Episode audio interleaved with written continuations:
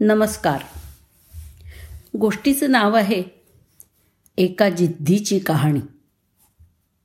केपू कर्नाटकातल्या अद्यानाडकाजवळचं एक छोटंसं गाव.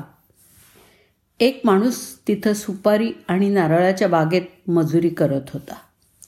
स्वतःचं ना घर ना जमीन पण त्याचं समर्पण आणि प्रामाणिकपणा बघून त्या बागेचे मालक महाबाला भट यांनी एकोणीसशे अठ्ठ्याहत्तरमध्ये त्याला दोन एकर जमीन बक्षीस म्हणून दिली. जमीन एका टेकडीच्या माथ्यावर होती. पूर्ण नापीक आणि ओसाड. पाण्याचा मागमूसही नाही. आपल्यासारखा कोणी असता तर जमिनीचा नाद सोडून दिला असता. पण त्या माणसानं या जमिनीवरती सुपारीच्या बागेचं स्वप्न बघितलं. आणि सुरू झाला एक शोध. संघर्ष अंगावर घेणाऱ्या साहसांचा. प्रश्न पडलेल्या वाटांचा उत्तरांच्या प्रवासाचा आणि अर्थात जगण्याचा. मग टेकडीच्या पायथ्याला कुटुंबासाठी झोपडी बांधायला सुरुवात केली. टेकडी सपाट करून घेतली. त्यासाठी भिंत बांधली. पाण्याचा प्रश्न होताच. विहीर खोदण्यासाठी पैसे नव्हते. मग ती स्वतःच खोदायची असं ठरवलं. आणि लागले कामाला. टेकडीच्या पायथ्याला असल्यानं पाणी साठवण्याच्या प्राचीन पद्धतीप्रमाणे आडवा अरुंद बोगदा खोदायला सुरुवात केली. भटांच्या शेतात मजुरी करायची आणि घरी आलं की चार पाच वातींचे दिवे घेऊन बोगदा खोदायला निघायचं. कधीकधी हे काम रात्री नऊपर्यंत चालायचं. एक बोगदा वीस मीटरपर्यंत खोदल्यावरती कोसळला. मग दुसरा तिसरा करत चार बोगदे कोसळले. पण नायकांची जिद्द थोडीसुद्धा कोसळली नव्हती. शेवटी पाचवा बोगदा खोदायला सुरुवात केली. टेकडी आणि पाणी. दोघांनी पण त्यांच्यापुढं हार मानली. आणि पस्तीस मीटर खोदल्यावर एक पाण्याचा झरा लागला. सुपारीच्या खोडाचा पाईपसारखा वापर करून ते पाणी घरापर्यंत आणलं.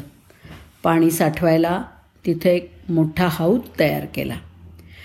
काही वर्षांपूर्वी बघितलेल्या एका वेड्या स्वप्नाच्या शोधात सुरू झालेला प्रवास एकट्यानंच केला. बोलताना जरी हे सगळं एवढं सहज वाटत असलं तरी नाईक यांनी ऑलिम्पिकच्या स्विमिंग पूलपेक्षा दीडपट मोठा बोगदा खोदला होता. सतत आठ वर्ष आणि सुमारे तेवीस हजार तास काम करून पाण्याची किंमत कळायला प्रत्येकाच्या वाट्याला एवढा संघर्ष आला पाहिजे असं वाटतं कधीकधी. नायकांच्या शेतात एक थेंब पाण्याचा सुद्धा अपव्यय होत नाही. सर्व पाण्याचा पुनर्वापर केला जातो. आज नाईक यांच्या शेतात तीनशेपेक्षा जास्त सुपारीची पंच्याहत्तर नारळाची एकशे पन्नास काजूची झाडं दोनशे केळीची आणि मिरचीची झाडं आहेत. संपूर्ण सेंद्रिय शेती आहे आणि ऊर्जेचा वापर शून्य. आज वयाची सत्तरी ओलांडली तरी नाईक शेतातली सगळी कामं आणि कष्ट स्वतः करतात. यावर्षी त्यांना मानाचा कृषी विषयातला पद्मश्री पुरस्कार जाहीर झाला आहे शिक्षण तंत्रज्ञान जमीन आणि साधनसंपत्ती यापैकी काहीही नसताना निखळ मेहनतीच्या जोरावर प्रत्येक अडथळ्यावर मात करून अशक्य गोष्टी वास्तवात बदलता येतात.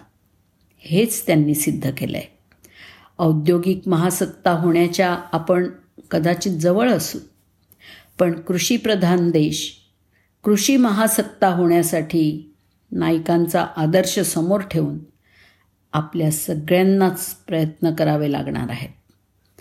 धन्यवाद.